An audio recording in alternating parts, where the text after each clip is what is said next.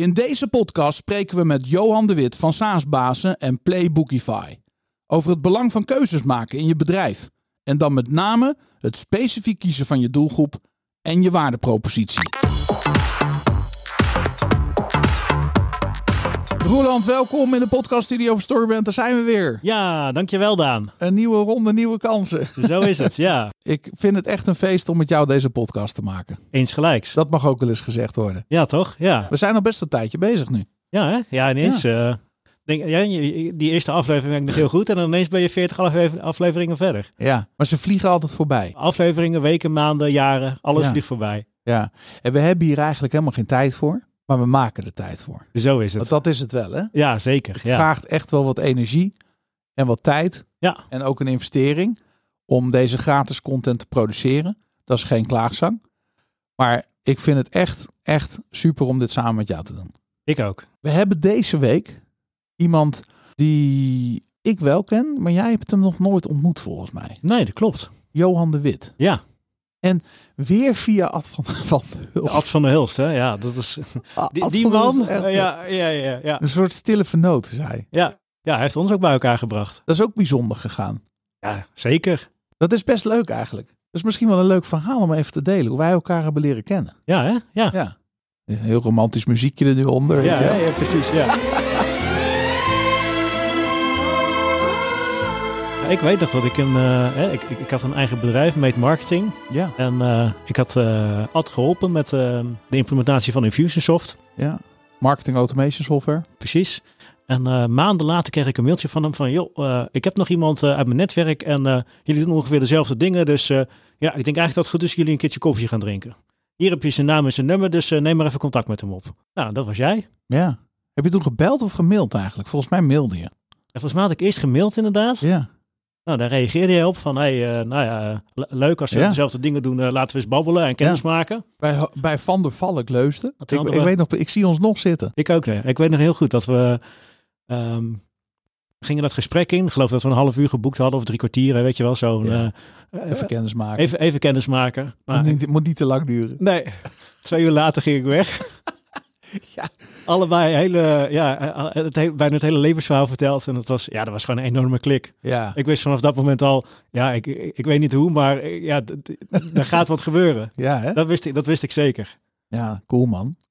Ja, en toen, heb ik, um, toen hebben we nog een keer bij Van der Valk afgesproken. Dat is echt een reclamespotje voor Van der Valk dit. Dat ja, was hè? Bij de Beeldse Hoeken. En uh, daar hebben we toen een... Um, een soort strategie-sessie. Ja, een strategie-sessie gehad. Ja. En daar heb ik ook gewoon mijn plannen met jou gedeeld. En uh, ja, want ik dacht van ja, als je bij ons komt, dan moet je ook weten wat we gaan doen. Ja. Dus dat was, dat was onze tweede keer. Dat was ook weer zo van uh, ja, uh, daar kwam jij ook met heel veel inzichten. Begon je meteen te delen hoe jij het zag. Dat was echt gaaf, hè? Ja, zeker. Ik kijk er echt met heel veel plezier op terug. En nu zijn we, we zijn vijf jaar verder, uh, Roeland. Vijf jaar verder, ja. ja maar goud, ik, echt een uh, feest om met jou samen te werken. En dat we nu ook dit avontuur StoryBrand uh, zijn begonnen. Een jaar geleden. Is echt wel een kers op de taart, hè? Vind ik ook. Leuk, man. Nou, Johan is dus ook via Ad van den Hulst met ons in contact gekomen. En ik zal hem zo meteen even fatsoenlijk uh, voorstellen. Wat ik heel gaaf vind is dat hij heel specifiek heeft gekozen voor, um, althans in zijn bedrijf SaaS-bazen, voor een hele specifieke doelgroep. Ja. Software as a service. Jij zegt altijd, ik wil nog een keer een softwarebedrijf. Ja, nou maar ik, ik bedoel, de bedrijven die nu het meeste impact hebben in de wereld, daar zit, daar zit allemaal, dat is allemaal software gedreven. Ja. Ja, en ook, uh, je, hebt, je hebt die term de, de unicorns, hè, de... De eenhoornbedrijven die op een, meer dan een miljard uh, waard zijn.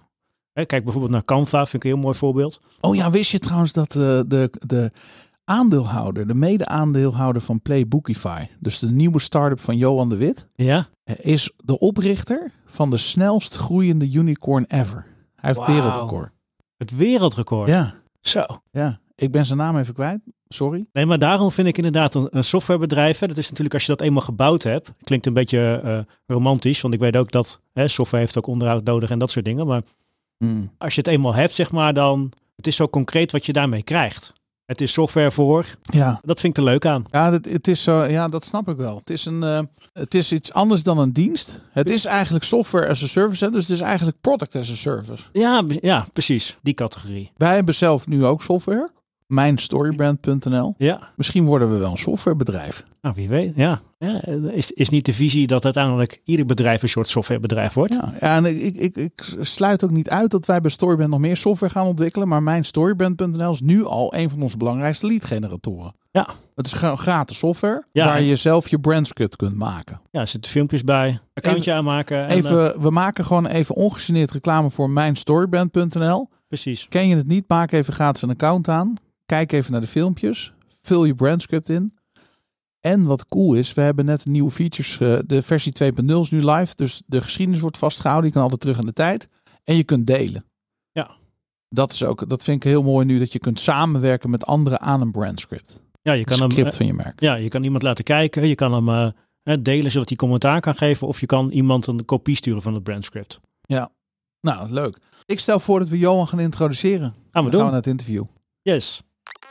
Johan de Wit is getrouwd en een echte sportfanaat. Hij heeft meer dan vijfenveertig B twee B SaaS-bedrijven geholpen om een commerciële proces te ontwikkelen. Daarnaast is hij de host van de SaaS-bazen podcast en de oprichter van de SaaS-bazen community. Het grootste B twee B SaaS-founders netwerk in Nederland. Bedenker van het SaaS-marketing framework, coach van high-performing SaaS-founders en oprichter van de nieuwe start-up Playbookify.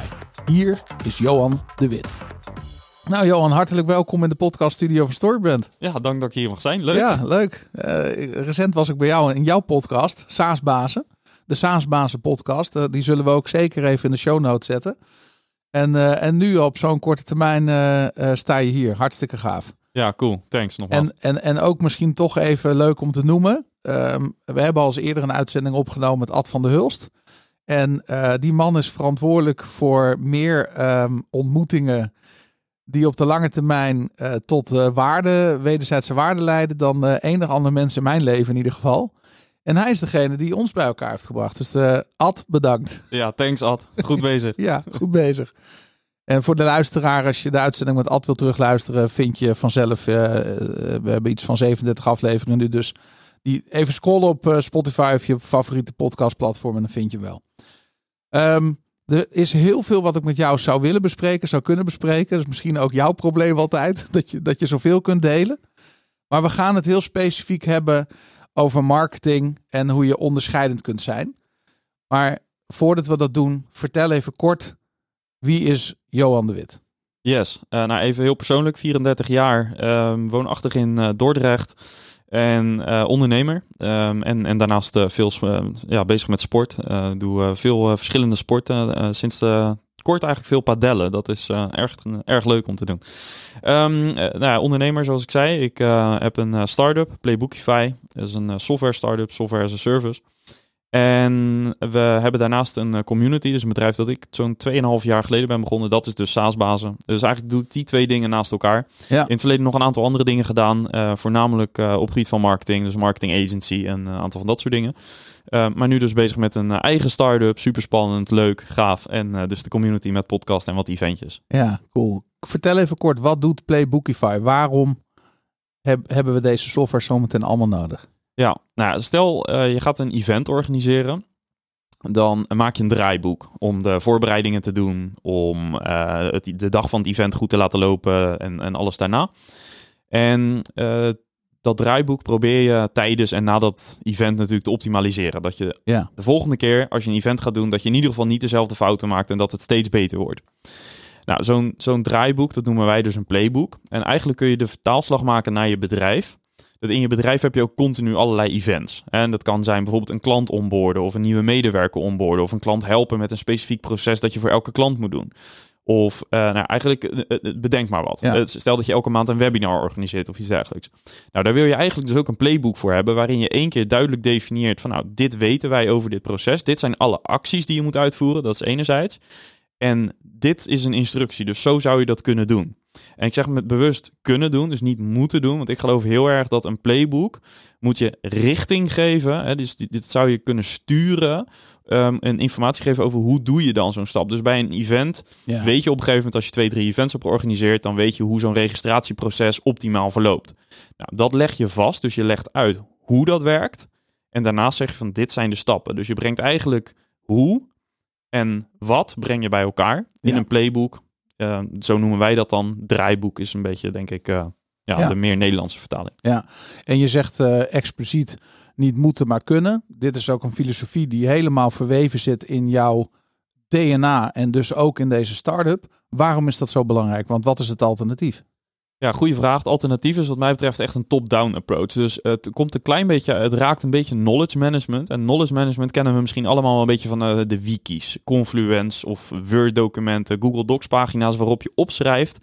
Uh, dit is wat wij weten over dit proces en zo moet je dit doen. En dat is typisch gezien is dat een heel erg top-down approach. Hè? Dus de manager die bepaalt, uh, zo gaan wij een klant onboarden. En de medewerker die moet dat op die manier doen. Ja. Daar geloof ik niet in. Want die manager die zal ongetwijfeld wat kennis hebben over dat proces. Maar het zijn juist de medewerkers die dat dagelijks doen. En die kennis van die manager is misschien wel relevant. Maar ik vind minstens zo relevant de ervaring van die medewerker die dat doet. En van, van echt in het product, in de haarvaten van het product, wil, wil ik heel graag dat die niet die manager leidend is, maar dat juist die medewerker, dat, die, dat, dat het zijn of haar tool is. En dat alle ervaring en kennis die in zijn of haar hoofd zitten, dat die in dat playbook terechtkomen.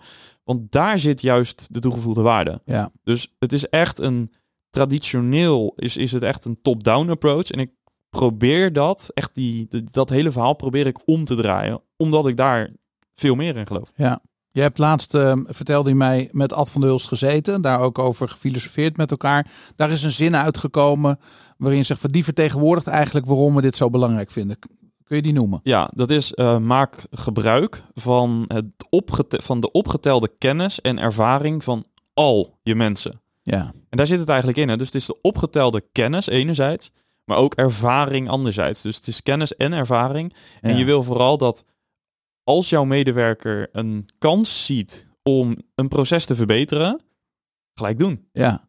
Geef hem of haar de ruimte om dat te doen. Ja. In plaats dat je zegt van, nee, maar dit is hoe wij dingen doen hier. Ja, dus schitterend. Ik zeg wel eens, controle is een illusie. Ja. Ja, want uh, eigenlijk als je als ondernemer of als leidinggevende er zo in zou staan dat je uh, top-down benadert, dan weet je eigenlijk per definitie dat het niet hetzelfde blijft qua standaard, maar dat het slechter wordt. Ja. Dat is gek, hè? Ja. Ja.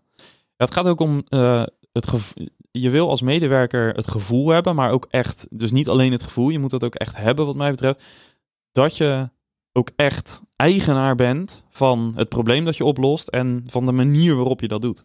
Ja. Ik geloof heel erg in organisaties die veel meer de gebruiker, de, de, in, in software termen de gebruiker, die die veel meer centraal stellen en veel minder de koper. Ja. Heel mooi. Nou, ik, ik zie er enorm aan uit. Mensen kunnen uh, dit proces van jouw start-up, dat is ook misschien nog even goed om te noemen. Het proces van Playbookify, de ontstaansgeschiedenis. Jij documenteert dat, hè? Ja, ja uh, via insight dot playbookify dot io. Daar uh, kun je gewoon uh, ja, zien wat we doen. En dus ook waarom we doen. En dat is eigenlijk geboren, dat idee is geboren, um, eigenlijk vanuit de podcast, de SaaS-bazen podcast. Daarin merk ik hoe ontzettend gaaf het is als je ziet dat mensen gepassioneerd ja. hun kennis delen. Ja. En niet alleen wat goed gaat, maar ook wat niet goed gaat. Want ja, als er iets duidelijk is, bij een start-up maak je honderd fouten elke dag. En wij dus ook. En ja, waarom die dingen voor jezelf houden als je ze ook kunt delen? Ja, uh, ja dat is super gaaf. Dus, dus daarom doen we dat. Is het nog gelukt trouwens met onze video? Uh, nee, want de audio uh, liep niet helemaal goed. Dus die gaan we even opnieuw opnemen. De audio ja, viel is... na twee minuten weg. Dus uh, ja, dat, nou, dat is al. Zo'n fuck-up die we dus ook delen. Ja. Dus als je een video gaat opnemen, zorg dan dat al je apparatuur goed is opgeladen. Ja, Johan en ik zaten laatst. Ik denk vorige week vrijdag zaten we op um, uh, Sch- Rotterdam Airport. En uh, daar hebben we een dag besteed aan uh, het StoryBrand uh, script voor Playbookify. En aan het eind wilden we dus dat nog eventjes documenteren voor de Inside Playbookify. Maar goed, de batterij werkte niet mee. mijn, uh, mijn, mijn playbook was niet ja. op orde. Dus we gaan het achteraf documenteren. Ja. ja. Nou, Gary Vaynerchuk, die ken jij misschien ook wel. Hè? De, de, de, die, die zegt natuurlijk altijd van don't create document. Ja. En dat vind ik een hele mooie manier. Want ondernemers vragen natuurlijk wel eens van ja, maar hoe kom ik aan content? Ja. Hey, wat heb je de hele dag gedaan? Ja. Had het gedocumenteerd en je ja. hebt gewoon content. Ja, en daar komt ook nog eens bij dat als je documenteert, dan vertel je niet zozeer over het resultaat, maar dan vertel je echt in real-time waar je mee bezig bent. Dus in die community probeer ik ook niet te zeggen van nou, wij hebben besloten om onze prijzing twintig procent te verhogen. Of wij hebben besloten om uh, Google Ads te gaan inzetten. Nee, ik probeer ze inzicht te geven in het beslisproces. Dat ja. lukt niet altijd, hè, want sommige beslissingen duren gewoon weken of maanden. En daar zit heel veel ja, back and forth in. Maar ik probeer dus ook te laten zien um, van waarom kiezen wij dan Google Ads? Want ja. het, het, het, dat wij Google Ads gaan inzetten, betekent niet dat dat per se heel verstandig is voor een ander bedrijf. Maar ik kan wel mijn denkproces delen van oké, okay, als wij een marketingstrategie gaan opzetten, dan doen wij dat op die en die en die manier. En wij komen uit bij Google Ads, maar het zou zomaar kunnen zijn dat jij juist bij LinkedIn Ads uitkomt. Ja. Of moet je, misschien moet jij helemaal niet gaan adverteren. Nee. Dus ik probeer vooral de route naar de beslissing te delen. Ja, ja sterk, want wij, wij zijn natuurlijk als mensen gewoon gewoontedieren. Wij zien iets bij een ander en denken, oh, zij zijn succesvol, dan zal het wel goed zijn. Ja. En we vergeten het proces wat er, en de beslissingen die eraan te grondslag liggen. Dus ja. dat voorkom je. Je gaat er heel ver in. Nog één voorbeeld en dan gaan we het over, de, over het onderwerp hebben waar we het over willen hebben. Hè? Maar dit is ook, dit is ook belangrijk. Um, jij gaat er zo ver in dat jullie als founders hebben besloten. We delen zelfs onze uh, uh, uh, slide deck die wij delen met investeerders. En hoe we geld hebben opgehaald uh, voor deze start-up. Ja, nou ja, sterker nog, we hebben zelfs daarin de condities bijvoorbeeld uh, gezet. Uh, welke uh, rentepercentage je krijgt, welke korting je krijgt op de aandelen. Dus uh, we zijn gewoon maximaal transparant daarin. Ja. Omdat ik ook geloof dat daar de toegevoegde waarde in zit. Want je kunt bij transparantie kun je niet zeggen, ja, we zijn een beetje transparant. Dat bestaat niet. Nee. Dus je moet dan gewoon zeggen van ja, je weet dus ook uh, hoe wij gefund zijn. Ja. Dus er staat zoveel geld op de bank en dat komt daar vandaan. De enige grens die je natuurlijk wel moet trekken is de privacy van mensen. Ja.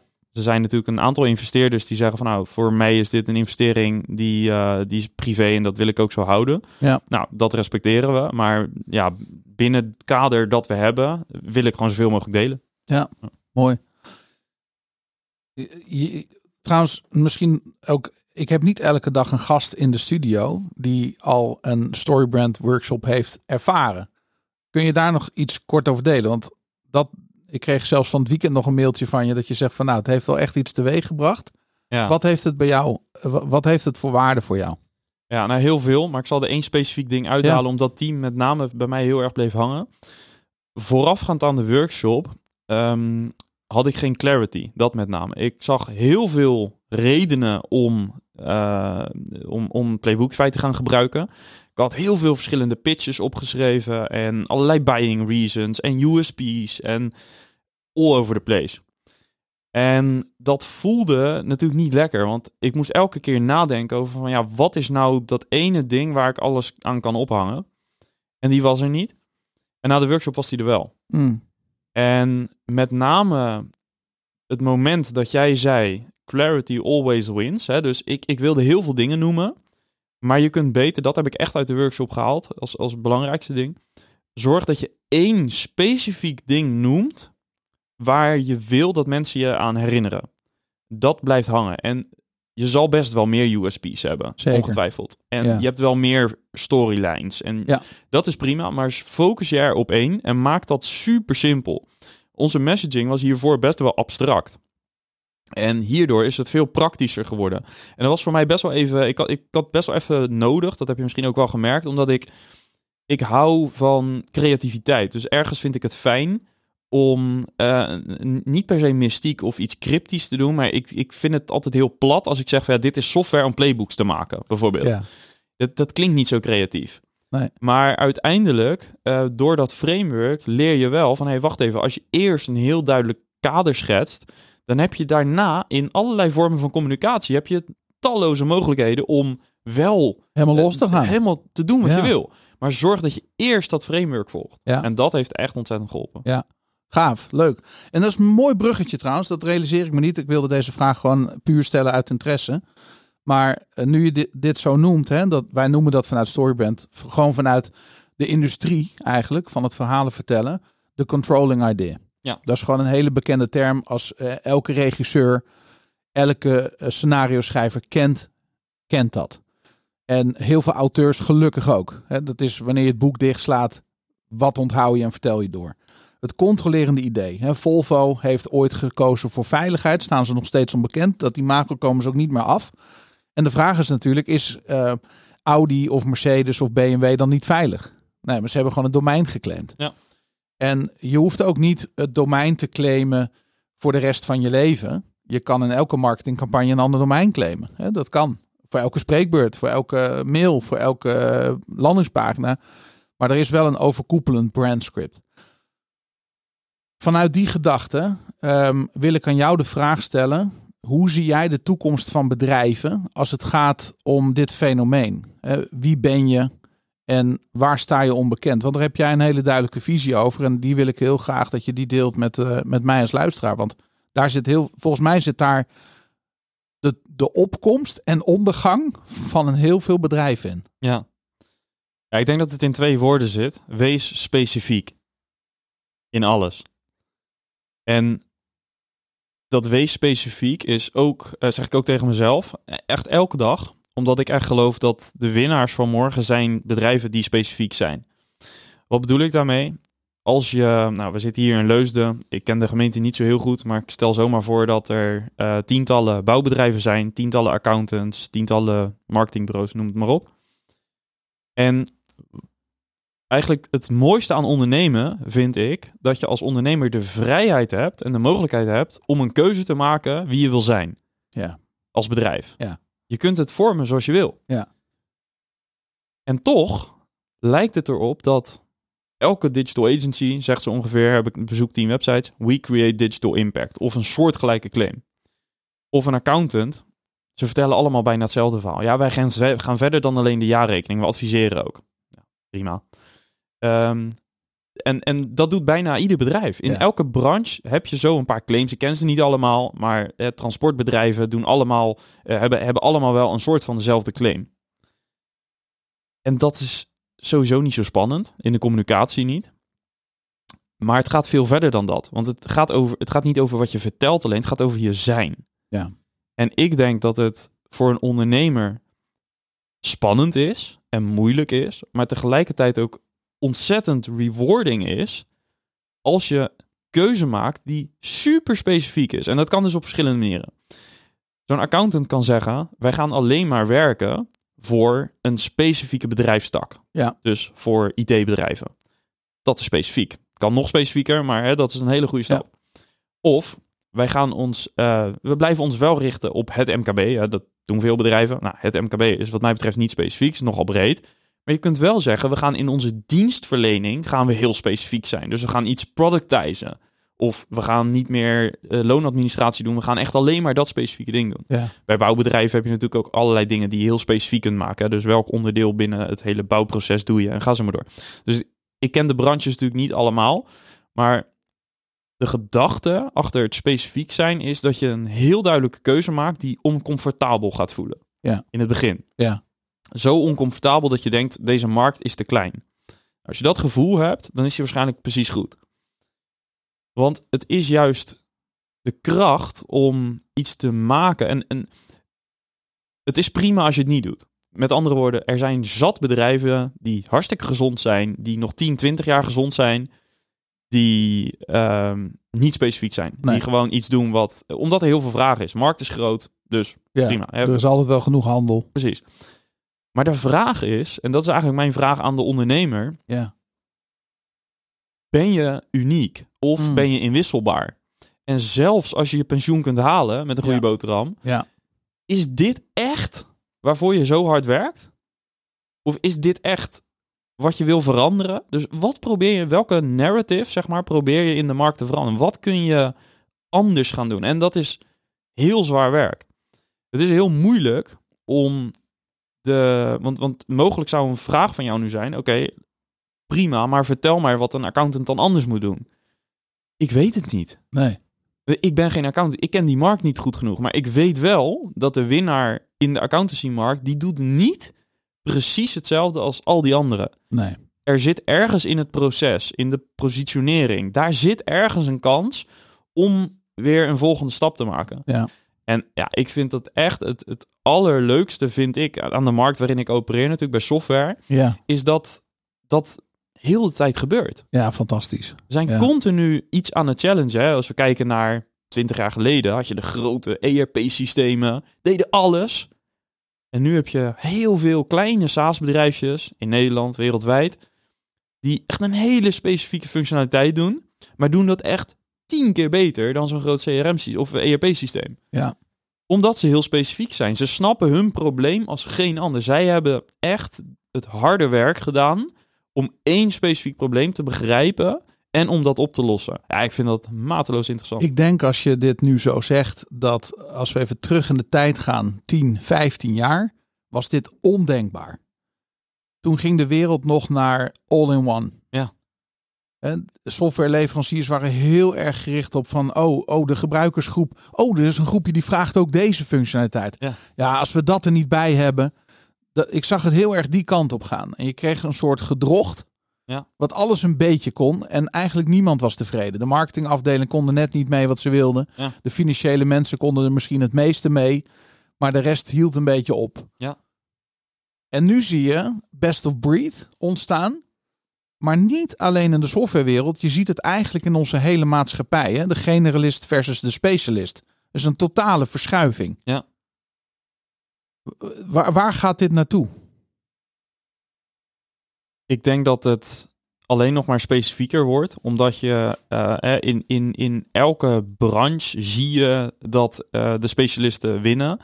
En dat heeft denk ik te maken met uh, gewoon de, de... We worden steeds kritischer als consumenten.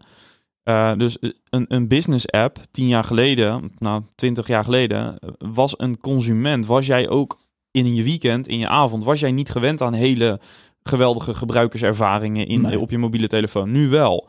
Dus de lat ligt steeds hoger.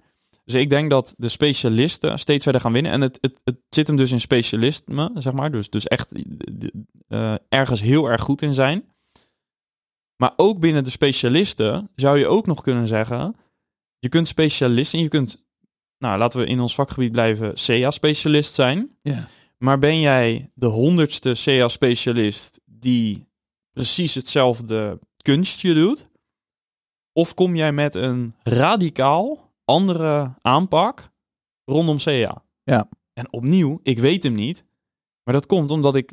Het, het, zo moeilijk is het. Ja. Maar ik heb dit uh, nu uh, twee keer geprobeerd. En, en dat kost mij maanden om een industrie goed te begrijpen. Misschien ben ik ook niet zo'n snelle leerling. Uh, Maar nog steeds, het kost je maanden om patronen te zien in, een, in, in hoe werkt deze markt. Ja. Of hoe, me, hoe werkt dit probleem? Hoe kijken mensen tegen dit probleem aan? Zodat je zoveel mogelijk toegevoegde waarde in je product of dienst kan stoppen. Ja, dat je, dat je dus eigenlijk kunt gaan bepalen van waar zit de frictie. Dus wat, wat loopt niet lekker en wat kan ik daar tegenover zetten? Hoe heb je dat bij SaaS-bazen gedaan? Nou, daar is het eigenlijk wat organischer begonnen. Uh, want SaaS-bazen is natuurlijk, dat is al heel specifiek. Namelijk, uh, wij helpen B to B SaaS-bedrijven. Dat is al behoorlijk specifiek. En dan ook alleen het management daarvan. Ja. Um, dus, dus daar ging dat vrij organisch. Maar wat ik daar weer merkte, dat is een relatief nieuw inzicht waar ik nog niet helemaal uit ben. Dus gewoon heel open en bloot. Dit is waar ik op dit moment uh, mee, mee speel met, of, of mee deal binnen SaaS-bazen. Met SaaS-bazen zijn we heel low-key begonnen met een podcast en we hebben zo wat een, een barbecue gedaan en we doen wat online eventjes. En dat is allemaal best persoonlijk. Hè, een barbecue-event, dat is iets heel anders dan een statig kennis-event met allerlei sprekers. En dat heeft altijd heel erg goed gevoeld. En ergens heb ik in het afgelopen jaar, heb ik mezelf onbewust, ben ik een beetje losgekomen van die persoonlijke touch. Mm. En heb ik op een gegeven moment gedacht, SaaS-bazen is niet professioneel genoeg. We moeten niet meer in een strandtent een barbecue organiseren. We moeten een goed gefaciliteerde uh, ruimte hebben. Uh, met voldoende parkeergelegenheid. Het moet niet meer dat romantische beeld hebben van 's avonds met z'n allen op het strand. Maar het moet echt gewoon goed verzorgd zijn.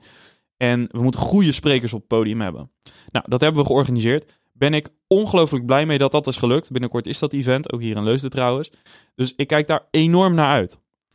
Maar gelukkig dat ik een paar weken geleden dacht van, maar wat ben ik nu eigenlijk precies aan het doen? Ik ben heel erg aan het formaliseren met formelere programma's. Hmm. Terwijl tot nu toe de kracht juist zat in het persoonlijke. En dat vind ik eigenlijk ook leuker. Dus ondanks het feit dat ik ontzettend blij ben met het feit dat we dit event organiseren, zie ik nu wel van, hé, hey, het, het is eigenlijk onbewuste beslissing geweest. Maar er zit een heel groot verschil tussen uh, het persoonlijke van SaaS-bazen, namelijk met elkaar padellen en ja. met elkaar hardlopen, wat we regelmatig doen. Uh, podcast hebben en in de podcast niet alleen over ja, marketing hebben, maar ook over hè, wat, wat, wat, hoe je work-life balance, hoe zit je zelf in de wedstrijd. Dus echt het persoonlijke. En, en communiceren via WhatsApp met heel veel SaaS-bazen en, en wat ik doe. Dat is eigenlijk hoe het begonnen is en zo wil ik het eigenlijk ook houden. En nu zie Mooi. ik van, hé, hey, ik heb dus eigenlijk dat hele specifieke, heb ik dus zelf ook een klein beetje laten vieren. En nu herken ik ja. het en nu kan ik inderdaad wow. weer een keuze gaan maken over, ja, wat, wat zou dan de volgende stap moeten zijn. En dat betekent dus niet dat zo'n event daar niet in past. Nee. Alleen dat betekent wel dat je dus, nou, nu zou je bijvoorbeeld kunnen zeggen, dit speelt nu ik dit uitleg, uh, komt dat idee bij me op. Je zou kunnen zeggen, nou, je hebt SaaS-bazen personal en SaaS-bazen professional. En dat kan dus beide een plaats hebben. Ja.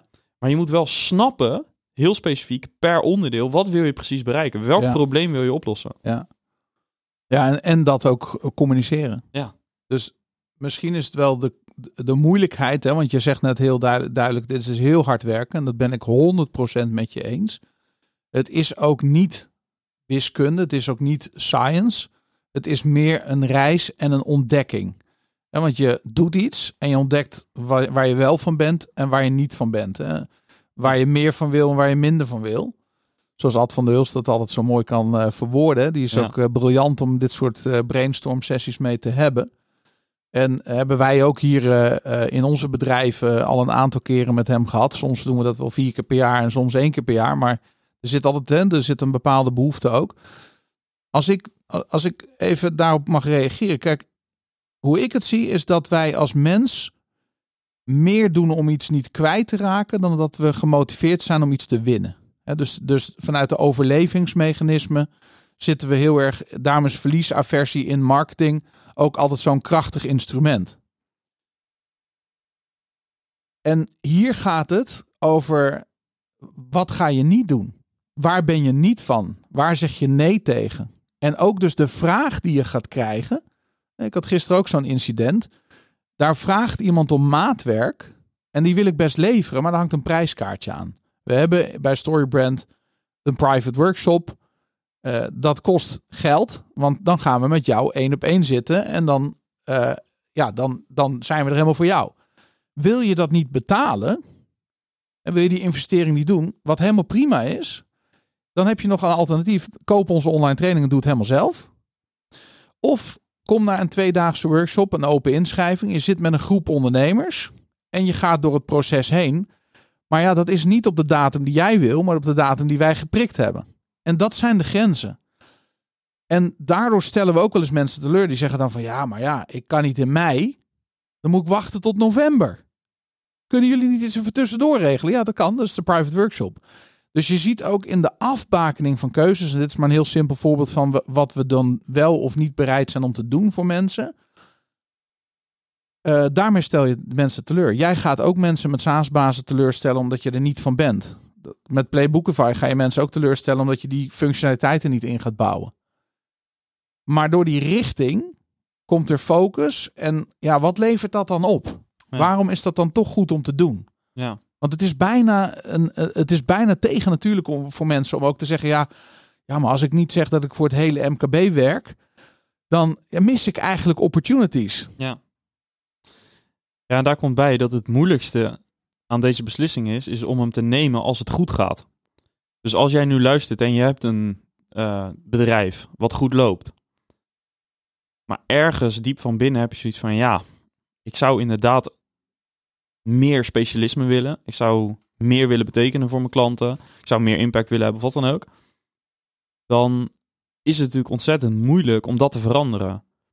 Als je bedrijf niet zo goed loopt, ja, dan is het nogal logisch dat je iets gaat veranderen. Dus zet de stap dan maar. Het is niet zo spannend. Mm. Maar dat is natuurlijk ook het probleem. Het, het is een soort, soort FOMO, hè, van ja, maar dan kan ik heel veel klanten niet meer helpen als ik zo specifiek ga zijn.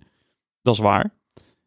Daar staat heel veel tegenover, maar dat, het punt is, je kunt dat niet zo rationeel uitleggen. Hè? Ik kan zeggen van ja, kijk hoe bol punt com is begonnen en Coolblue en Amazon, al dat soort grote webshops. Ja. Die zijn begonnen met één specifiek ding, met boeken en M P drie-speler. En daarna kwamen er allemaal dingen bij. En daarom hebben ze, daarom groeien ze zo. Omdat ze, ze hebben tractie gekregen in één segment, in, met één product. Of hè, dat kan ja. voor een andere organisatie kan dat bijvoorbeeld een marktsegment zijn, of in een land bijvoorbeeld. Hè? Je hoeft niet gelijk wereldwijd te beginnen. Focus eerst op Nederland bijvoorbeeld. En daar maak je eigenlijk je playbook, zeg maar, van hoe heb je dat gedaan? Ja. En als je dat, dat kun je herhalen in een andere markt. Dus ja. de, wat je in het begin zei, het is niet voor eeuwig dat als jij nu zegt van ja, ik ga me alleen richten op logistieke bedrijven bijvoorbeeld, dat is niet voor altijd. Nee. Het kan zijn, als dat goed gaat en, en misschien is die markt groot genoeg, maar als die niet groot genoeg is, dan komt er vast wel weer een segment daarna. Maar dit is allemaal heel rationeel.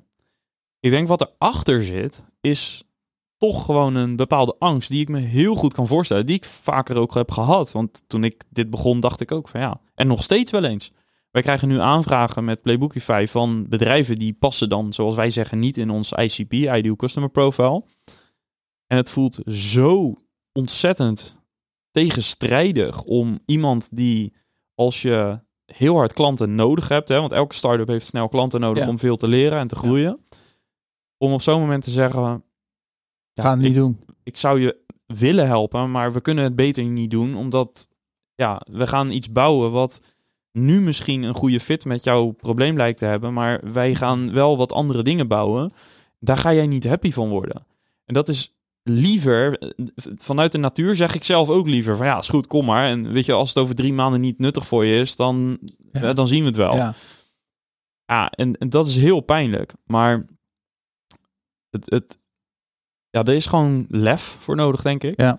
En uh, ook, ook het heeft gewoon tijd nodig. Want ik heb ook voor dit soort beslissingen in het verleden gewoon altijd een half jaar tot een jaar nodig gehad om een beetje te wennen aan het feit dat je niet iedereen kan helpen en dat je gevoelsmatig een, iets laat liggen. Ja.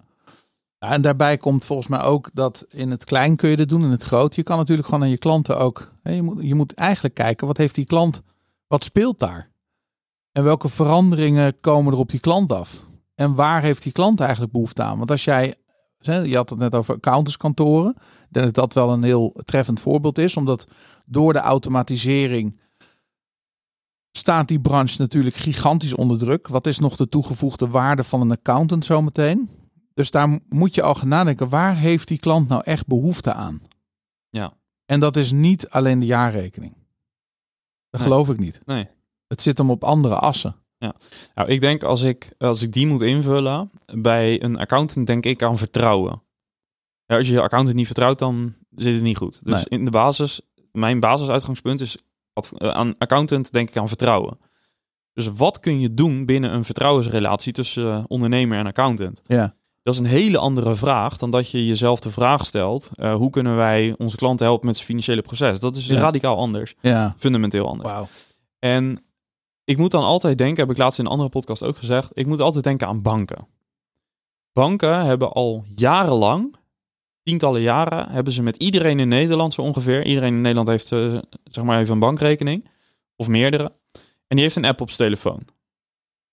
En daar staat geld op. En met die app zou je allerlei dingen kunnen doen. Als ik hier aankom rijden en ik zou betaald moeten parkeren, dan ga ik mijn Park Mobile app ga ik aanzetten. Ja. Best wel idioot. Best wel een gemiste kans van de bank, toch? Waarom kan ik niet in mijn bank-app gewoon zeggen, ja, ik wil even hier parkeren. Ja. Het geld is er al. Ja. De app is er al. Dus waarom integreer je het niet? Maar ook als ik in de trein stap, waarom is dat niet, waarom is dat niet gekoppeld? Of als mijn medewerker een loonstrookje krijgt ja. in de bank-app, dus er is een bedrag bijgeschreven. Waarom kan die er niet op klikken en met één klik zijn loonstrookje openen? Ja. De bank heeft de relatie al. Ja. Maar zij, volgens mij hebben die banken gedacht vanuit een financiële behoefte. Namelijk een bankrekening managen. Ja. Het gaat helemaal niet om een bankrekening managen. Dat, nee. is, helemaal niet het, dat is helemaal niet het ding. Nee. Het gaat over... Uh, ook, ook dat gaat over vertrouwen. Ik ja. vertrouw blijkbaar dit bedrijf om mijn geld te beheren. En wat kun je Mooi nog voorbeeld. meer binnen dat vertrouwen doen? Ja. Dus een hele andere benadering. En ik... Ja, ik vind dat mateloos interessant. Om, om vanuit elke bedrijf, elke ondernemer, zou wat mij betreft gewoon eens de tijd um, moeten vrijmaken voor zichzelf. om echt na te denken over fundamentele principes. Dus niet vanuit je eigen product of dienst, maar fundamentele principes in zijn of haar markt. Ja. En wat, wat speelt daar af? Ja, daar is zoveel moois te ontdekken. Dat, ja, daar kom je tot supergave ontdekkingen. Wat, wat ik hier wel interessant aan vind, um, ga ik toch eventjes naar SaaS-bazen. Je zegt net dat het is heel organisch gegaan, maar prima, hè, geloof ik direct. Alleen, het is natuurlijk wel heel sterk geweest dat je meteen een afgebakende keuze hebt gemaakt. M- misschien bewust of onbewust, maar ik vind het nu juist heel sterk. Mijn vraag aan jou is, want dat hield mij ook bezig toen ik jou uh, leerde kennen uh, en nog niet zoveel wist over SaaS-bazen. En dit is denk ik een hele belangrijke uh, inzicht voor uh, de luisteraar ook. Hoe kun je een business bouwen zoals jij gedaan hebt met SaaS-bazen, waar je eigenlijk alleen maar gratis content aan het geven bent? Hè? Je zou kunnen zeggen, er zijn ook allerlei businessen met gratis software.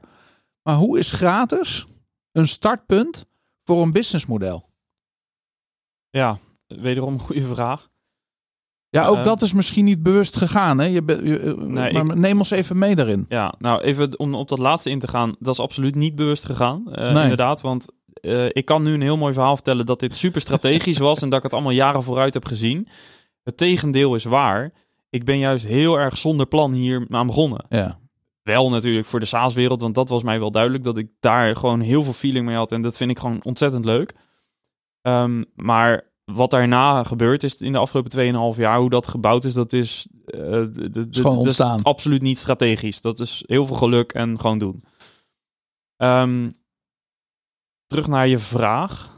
Um, nou, de reden, laat ja. me even duiden waarom ja. ik hem stel. Hè? Ja, Want ja. er is een reden dat ik hem vraag. Het gaat me niet om jouw businessmodel, maar waar, waar het me eigenlijk om gaat, misschien is dat makkelijk om dan te beantwoorden. Je bent waarde aan het leveren. Want eigenlijk waar we het over hebben, in mijn opinie, is over een stuk waardegedreven ondernemen. Ja. Waardegedreven vanuit jou als ondernemer, zodat je het gevoel hebt, hé, hey, hier word ik gelukkig en heb ik een stuk fulfillment in. Waardegedreven naar je klant, omdat je ziet van, hé, hey, maar dit is, nu ben ik een onderscheid, nu heb ik onderscheidend vermogen. Het staat buiten kijf waar mijn waarde ligt. Ik ben niet uitwisselbaar, maar ik ben nu nodig. Ja. En vanuit die gedachte stel ik deze vraag, omdat we hebben het net over verliesaversie en het lijkt ook weer contraproductief om weer gratis content te gaan geven. Omdat heel veel, on- ik noem het ja. even de traditionele ondernemer, denkt niet aan gratis. Die wil er meteen een businessmodel aan hangen, terwijl het zou wel eens heel interessant zijn voor heel veel bedrijven. Ga nou die waarde leveren. Daar, daar zit hij voor mij. Ja. Ik snap hem, maar de, het eerlijke antwoord is dat het vanaf het begin um, wel degelijk een commerciële insteek had. Oké. Okay. Um, alleen indirect. En daar zit denk ik ook het antwoord. Um, twee dingen. Allereerst, als ik naar sport kijk, waar ter wereld je ook een sportwedstrijd bezoekt, um, het publiek beleeft het met elkaar en die voelt zich verbonden met het team of met de club. En dat zegt niet zoveel over de spelers die op het veld staan, want die variëren van jaar tot jaar. Er is blijkbaar een liefde voor de club. En waar zit dat in? Dat zit hem niet per se in het logo. Dat zit hem niet in het stadion, want het is allemaal vervangbaar. Mm. Maar het zit hem in een soort energie waar je met elkaar fan van bent. Dus er iets verbindt. Ik kan het soms niet eens onder woorden brengen, maar er is een verbindende factor. En als jij, een specifiek, als jij maar specifiek genoeg bent in de groep die je aanspreekt, dan moet er een verbindende factor zijn. Welke ja. dat is, dat vind er je later wel. Er is homogeniteit. Wel. Precies. Ja. En um, alleen het kost wat tijd om die te vinden. Ja. Wederom, dat is dat werk waar ik het ja. over heb. Um, maar zodra je dat gevonden hebt, kun je, ben je in staat, als het goed is, om daar een, ik noem het dan community, maar je kan het groep of tribe of whatever, um, om daar een community van te maken. En dat moet je niet doen om geld te verdienen, want dat gaat niet werken. Dat moet je alleen doen op het moment dat je echt leuk vindt om dat te doen. Ik sta elke keer weer in de studio omdat ik dat leuk vind. Precies. En inmiddels is het eerlijke verhaal dat ik er wel degelijk iets aan verdien. Ja. Um, alleen ik run het eigenlijk als een non-profit. Dus wat erin komt, probeer ik terug te stoppen in het netwerk, in ja. meetups of dat soort zaken. En uh, dus, dus dat is de gedachte.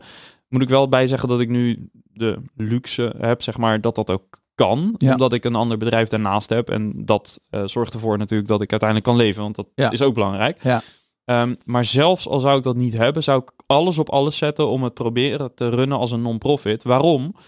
Omdat ik geloof dat een community, dat wat we met die sport, hè, in die metafoor, wat, wat je daar leert, wat je daar ziet gebeuren, zou je als bedrijf dus ook kunnen proberen. Mm. En, maar ja. dan moet je met een heel ander verhaal komen. Dan moet je met, en niet het verhaal, met alles. Alles moet anders zijn dan een bedrijf. Um, kijk je naar uh, lead-generatie bijvoorbeeld, hè, de levensader van elk bedrijf uiteindelijk onderaan de streep, wat voor bedrijf je ook hebt. Je hebt leads nodig om, om, om klanten te vinden. Dan zie je dat heel veel bedrijven traditioneel gezien uh, gebruik maken van advertenties en allerlei vormen van marketing. Yeah. Dat is prima. Yeah. Uh, dat doen wij zelf ook wel, maar wel in beperkte mate. Dus ik heb ook wel eens gezegd, negentig procent van de marketingbudget gaat normaal gesproken naar leadgeneratie en tien procent naar sponsoring of wat, wat leuke dingetjes.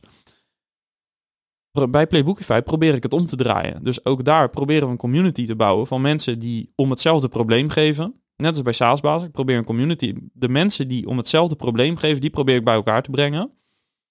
En je moet ook een beetje het vertrouwen hebben. Dat is misschien een goed woord in deze. Het vertrouwen hebben dat dat uiteindelijk iets gaat opleveren. En in mijn geval levert het heel veel kennis en een groot netwerk op. Um, wat ontzettend gaaf is en ontzettend veel energie. Maar ik kan me ook voorstellen dat een luisteraar die gewoon een commercieel bedrijf heeft uh, en die denkt van ja, dat is leuk, maar dat is niet per se waar, waar ik naar op zoek ben. Ik wil mijn business laten groeien. Laat dat dan een reden zijn om die community te maken. Alleen ga niet uit op monetizen. Focus op, um, en dat klinkt een beetje als een open deur, maar focus op waarde. Ja. Maar echt waarde. Ja. Dus niet content maken om maar te hopen, om, om, om daar direct voor iets in return te krijgen. Maar weet waar jouw potentiële klant en, en daaromheen, waar zij wakker van liggen en probeer het op te lossen. Goud.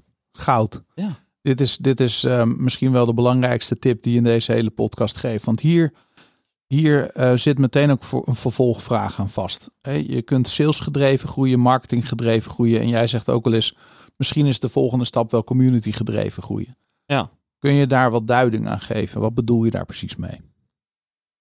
Um, stel, je hebt honderd nieuwe klanten nodig in dit jaar. Je kunt een vrij makkelijke berekening maken met hoeveel leads je dan nodig hebt als je een klein beetje historische data hebt. Hè. Dus stel één op de vier leads die converteert, dan weet je nu dat je vierhonderd leads nodig hebt. Ja. Nou, wat moet je doen om vierhonderd leads te hebben? Kan je ook weer een berekening op loslaten. Moet ik zoveel advertentiegeld in Google Ads stoppen of weet ik veel welk kanaal. Dat is prima, dat is een makkelijke rekensom. Dat zie ik als marketinggedreven groei. Salesgedreven groei maak je eigenlijk dezelfde berekening, alleen kijk je naar, oké, okay, ik heb een salesmedewerker.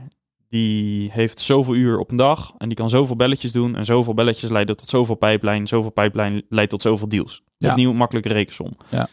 Vrij wiskundig, het is gewoon input, output en je resultaat. Bij een community-led growth principe zeg je eigenlijk... Um, welk gezamenlijk uh, thema hebben we? Onderwerp, probleem, uitdaging, ja. missie, doel, visie, droom hebben we. En... hoe waarschijnlijk is het dat we, als we daar maar voldoende mensen van bij elkaar brengen... en wat we precies daarin gaan doen, weet ik niet. Kan een podcast zijn, kunnen events zijn, kunnen blogs zijn, whatever. Maar die mensen gaan we bij elkaar brengen. Hoe groot is de kans dat we uiteindelijk daar honderd klanten uit gaan halen? Ja. Nou, dat is een veel onzekerdere rekensom. Hè? Want er zijn nog niet zoveel bedrijven met deze aanpak, dus er zijn minder benchmarks. Maar ik geloof dat het de moeite waard is om op zijn minst die vraag te stellen... En nou ja, ik heb dit nu twee keer dan geprobeerd en twee keer lukt dat. Um, so far, hè, we zijn onderweg nog, maar het lijkt, we zijn goed op weg. Ja. Alleen dat betekent dat je dus een langere termijnvisie moet hebben en je moet geduld hebben. Ja. Bij Google Ads weet ik nu, als ik er nu honderd euro instop en het is vijf euro per klik, heb ik vandaag, als er voldoende volume is, heb ik twintig kliks aan het eind van de dag. Ja. Bij een community heb je dat niet. Dus ik praat vaak, hè, daar hebben we een kort gesprek over gehad. Ik praat vaak over channel balance in marketing. Ja. Dus dat je een goede verhouding vindt tussen zaken die je op korte termijn doet, die iets opleveren. Google Ads, mailtjes, ja. Bannertjes, dat soort dingen. Even op korte termijn zie even een piek in je statistieken van je hebt meer bezoek. Je netwerk gebruiken. Precies, ja. Dat is heel handig. Alles wat dichtbij is en snel Precies, gaat. Precies, gewoon de quick wins. Ja. Daarnaast heb je gewoon de basics, gewoon bij een beetje die hygiënefactoren. Je moet een oké website hebben. Um, zorg dat je gewoon enigszins vindbaar bent. Daar hoef je nog niet eens enorm in te investeren, maar gewoon zorgen dat de basis op orde is. Een logo aan de muur, dat soort dingen. Maar dan heb je ook de long-term impact zaken, zoals ik die noem. En dat is bijvoorbeeld een podcast. Als je een podcast begint of een community begint, je hebt morgen geen leads. Nee. Dat duurt tien, twintig, dertig. In ons geval duurde dertig afleveringen voordat we een beetje merkten dat we luisteraars kregen. Ja. Daarvoor had je ook wel wat luisteraars. Maar je doet het voor de long game. En dat is met een community. Um, community-led growth duurt langer. Maar op de lange termijn, als je zo'n community gaat bouwen, heb je een hele andere relatie met die mensen dan dat ze op een ad hebben geklikt. Want daar gebeurt niks. Er zit geen energie, er zit geen warmte, er zit geen persoonlijkheid. Nee, honderd procent. Um, dat zegt niet, dus daarmee zeg ik niet dat het niet werkt. Maar je kunt je afvragen, wat voor bedrijf wil je zijn? En dat ligt ook een beetje aan je product. Maar zeker in de B to B dienstverlening en, en dat soort bedrijven. Ja, wat is nou waardevoller dan zeggen tegen jouw doelgroep: kom maar, ik heb een platform en je bent welkom. Mm. Wat je er gaat doen, maakt me eigenlijk niet zoveel uit. Ik vind het fijn als je je kennis deelt. Ja. Maar als je alleen komt halen, vind ik het ook al prima. Want dat betekent in ieder geval dat je er wat uithaalt. En na een half jaar, dat je misschien zegt van, nou, ik zie dat eigenlijk wij met z'n allen, hebben wij een gedeelde passie voor, weet ik veel, uh, koken. Weet je wat, jongens? We gaan een workshop organiseren om te koken met elkaar. Dan sta je met elkaar te koken. Ja. Wat denk je dat dat doet met je relatie? Ja. Dat, is, dat, dat gaat veel verder dan een sales call. Ja. En ik geloof hier, en, en ja, uh, zullen mensen het niet met me eens zijn, die zullen het idealistisch vinden, maar ik geloof dat die energie die je in een community legt, die komt altijd in veelvoud terug, maar je moet geduld honderd procent. Hebben. Ja. Het is eigenlijk building a tribe. Ja. Huh? Ja. Gaaf. In de afsluitende van deze podcast, we kunnen hier nog uren over doorgaan. Hebben we alles gehad? Zijn er nog dingen die uh, Johan wilde delen met, uh, met mij? Nou, ik denk dat we een hoop hebben gecoverd. Ja, hè? Ik stel altijd één laatste vraag. En dat is: welk boek heb je recent gelezen of ben je aan het lezen dat jou geïnspireerd heeft en dat je graag deelt met de luisteraar? Die ligt eigenlijk in lijn met waar we het over hebben. Ik lees hem voor de tweede keer overigens. Uh, en dat is Essentialism van uh, Greg McKeown. Wauw. Zit ook heel veel in, hè? Wees specifiek. Ja. Dus, ja. Uh, yeah. Identify the essential and uh, eliminate the rest. Ja. Zo belangrijk. Mag ik toch nog één ding toevoegen? Ja, graag. Die helpt mij namelijk enorm. Dat is een quote. Uh, ik ben best wel een quoteman namelijk. Um, ik weet even niet van wie die is, maar dat is makkelijk terug te vinden, denk ik. En dat is uh, start walking and the road will appear. Mm. Ik vind het zelf ontzettend lastig om um, uh, dingen te shippen, zeg maar, publiek. Om, omdat ik dan denk van, ja, het is nog niet goed genoeg. Yeah. Maar doe maar. Het gewoon. Ja. Yeah. Zet het gewoon online. Zet die eerste stap. Ja. Je, je leert niet fietsen door naar je fiets te kijken. Je moet gewoon op gaan zitten en je gaat op je bek. Natuurlijk. Klopt. En ook wel vijf keer. Het ja. gebeurt allemaal. Maar daardoor krijg je wel het gevoel. En het wordt sowieso niet perfect. Hè? Als je iets wil doen wat van betekenis is, je gaat sowieso even voor lul staan. Mijn eerste podcastaflevering, geluidskwaliteit was slecht. Ik stelde niet altijd de goede vragen. En dat doe ik nog steeds niet altijd. Zo wat? Ja.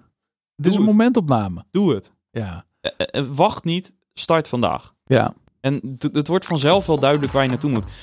Het is geen strategie allemaal wat ik gedaan heb. Het is vooral heel veel geluk en doen. Failing forward, zoals John Maxwell zegt. Ja, ja, ja mooi. Hele mooi. Ja. Ja.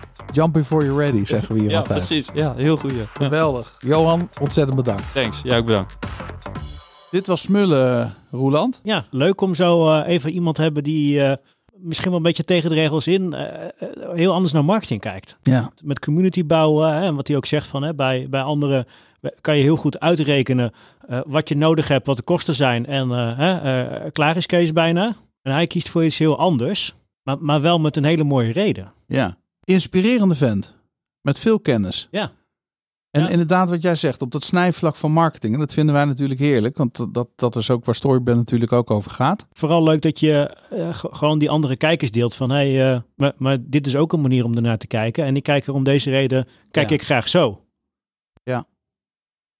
Leuk ook wat hij zei over de StoryBrand workshop die we hebben gedaan met hem. Ja. Clarity always wins. Precies. Ja, ja. Die is goud, hè? Ja, die is, ja, zeker. Door dat ja, maar ook, hè, de, de, dat, dat hoor je eigenlijk altijd, hoor je dat als mensen een StoryBrand workshop volgen, dat hè, eerst, dat zei hij ook van, ja, ik ben creatief, dus ik wil hè, de, de website of, of de boodschap op mijn website en wat ik erover vertel, hè, dat moet wel goed in elkaar zitten, hè, en dat moet, moet creatief zijn, dat moet helemaal kloppen. Versus gewoon, ja, je moet gewoon vertellen wat je doet, klaar. Ja, ja. Hè, en dan komt de rest komt daarna wel. Ja, ja. Hè, maar, maar ook wat hij aangaf over specifiek zijn, hè, uh, niet alleen in je marketing. Ja, maar ook de, de hele tendens in de wereld die je nu ziet. Van, ja. eh, eerst was het allemaal heel groot en uh, eh, g- groter bestond niet, zeg maar. En nu zie je eigenlijk ook weer in de winkelstraten dat de, de, juist de specifieke kleinere bedrijfjes, uh, de specialisten die komen terug. Ja. Eh, dat, zie je, dat zie je daar, maar dat zie je ook uh, eh, in het voorbeeld wat hij gaf. Eh, dat, dat je één specifiek ding kiest uit, uit een hele keten van processen. Daar een master in wordt en... He, je verbindt met de anderen in die keten om, uh, om dat helemaal goed te doen. Ja, ja, wees een specialist. Precies. Ja, en wat ik ook wel heel fijn vind aan dit gesprek is dat hij niet zegt dat hij alle antwoorden heeft, maar dat hij zijn reis deelt. En dat ze dat bij Playbookify zo duidelijk hebben gedaan. Dat ze eigenlijk gewoon de hele reis, het proces. Want daar leer je misschien nog wel meer van dan alleen het antwoord op een vraag. Ja, ja. Weet je, bij... Uh... Als je vroeger wiskunde moest maken, dan, dan ging het niet om het antwoord, maar hoe je tot dat antwoord was gekomen. Ja. Daar, daar, moet, daar moet ik altijd aan denken. Zo. Ja, inderdaad. Waar ik ook aan moest denken is aan de film The Founder, hè, met uh, McDonald's. Hè, en daar ging het, zeg maar, het concept fastfood. Dat ze helemaal hadden uitgerekend hoe die keuken moest zijn, zodat je maar een paar stappen hoefde te zetten. En dat, be, dat bespaarde weer een paar seconden. Ja. Want het ging om de snelheid van het eten. Uh, ja. bij de mensen brengen. Heerlijk. Als je die wat verder uh, doortrekt, dan hè, heb je het eigenlijk gewoon over, over innovatie wat mij betreft. Ja, welk probleem los je eigenlijk op? Hè? Wat is nou de waardepropositie waar je voor staat in je bedrijf en dat blijvend heruitvinden? Ja, ja, maar ook dat, hè, na een tijdje worden dingen vanzelfsprekend, dan gaat iedereen het zo doen, totdat er dan weer iemand komt en die zegt, ja, maar waarom zouden we het eigenlijk zo doen? Want als we het nu zo gaan aanpakken... Goud. En dan ineens begint er weer een hele nieuwe, ja. Ja, een nieuwe economie of een... een, een, een, een, een, een ja. Uh, een nieuw tijdperk soms, uh, soms wel. Mooi. Je final thought. Heb je nog één ding die uit deze, dit interview opgehaald waar je zegt, ja, die wil ik toch nog even benadrukken. Dat was echt wel een, uh, een eye-opener. Of een belangrijk punt wat, wat, wat je wil delen. Ja, wat hij zelf ook aangaf over dat specifieker zijn. Hè, dat, dat is natuurlijk wat we vanuit uh, marketeers roepen dat altijd. Hè, maak de keuze. Als je niks bent voor niemand, dan, uh, hè, dan val je ook niet op. Dus juist als je die keuze gaat maken, specifiek gaat zijn, dan, uh, hè, dan ga je groeien. Met het voorbeeld wat hij ook gaf van bol punt com bijvoorbeeld, met de boeken. Hè, maar d- wat ik mooi vond, wat hij vertelde, is die strukkel die hij daarin heeft gehad. Van ja, maar dan, hè, d- er staat een klant voor de deur hè, van zijn start-up en, en hij, hij gaat nee verkopen. Ja. Terwijl die eigenlijk, eigenlijk ja wil zeggen, want hè, het, is, het is omzet die je nodig hebt, ja. Maar... Hij weet op lange termijn gaat het niet werken. Nee, dat is, volgens mij is dat de kracht van duurzame groei. Ja. Ja, wat jij bedoelt is volgens mij, als je alles bent voor iedereen, ben je niets voor niemand. Ja, ik, ik ja. zei iets anders, hè? Ja, maakt niet uit. Nee. Maar die, uh, die, die vooral, uh, Daan. Ja. Nou, heerlijk. Ik, uh, ik hoop dat, uh, dat, uh, dat je als luisteraar weer genoten hebt. En uh, volgende week hebben we een nieuwe gast die ik toch even wil aankondigen. Dit wordt een hele bijzondere aflevering met Madia Mochtak, waar we het gaan hebben over de invloed van de komende verandering op wereldniveau en welke kansen dit brengt voor het M K B. Ontzettend bedankt voor het luisteren. Roeland, jij bedankt. Tot volgende week.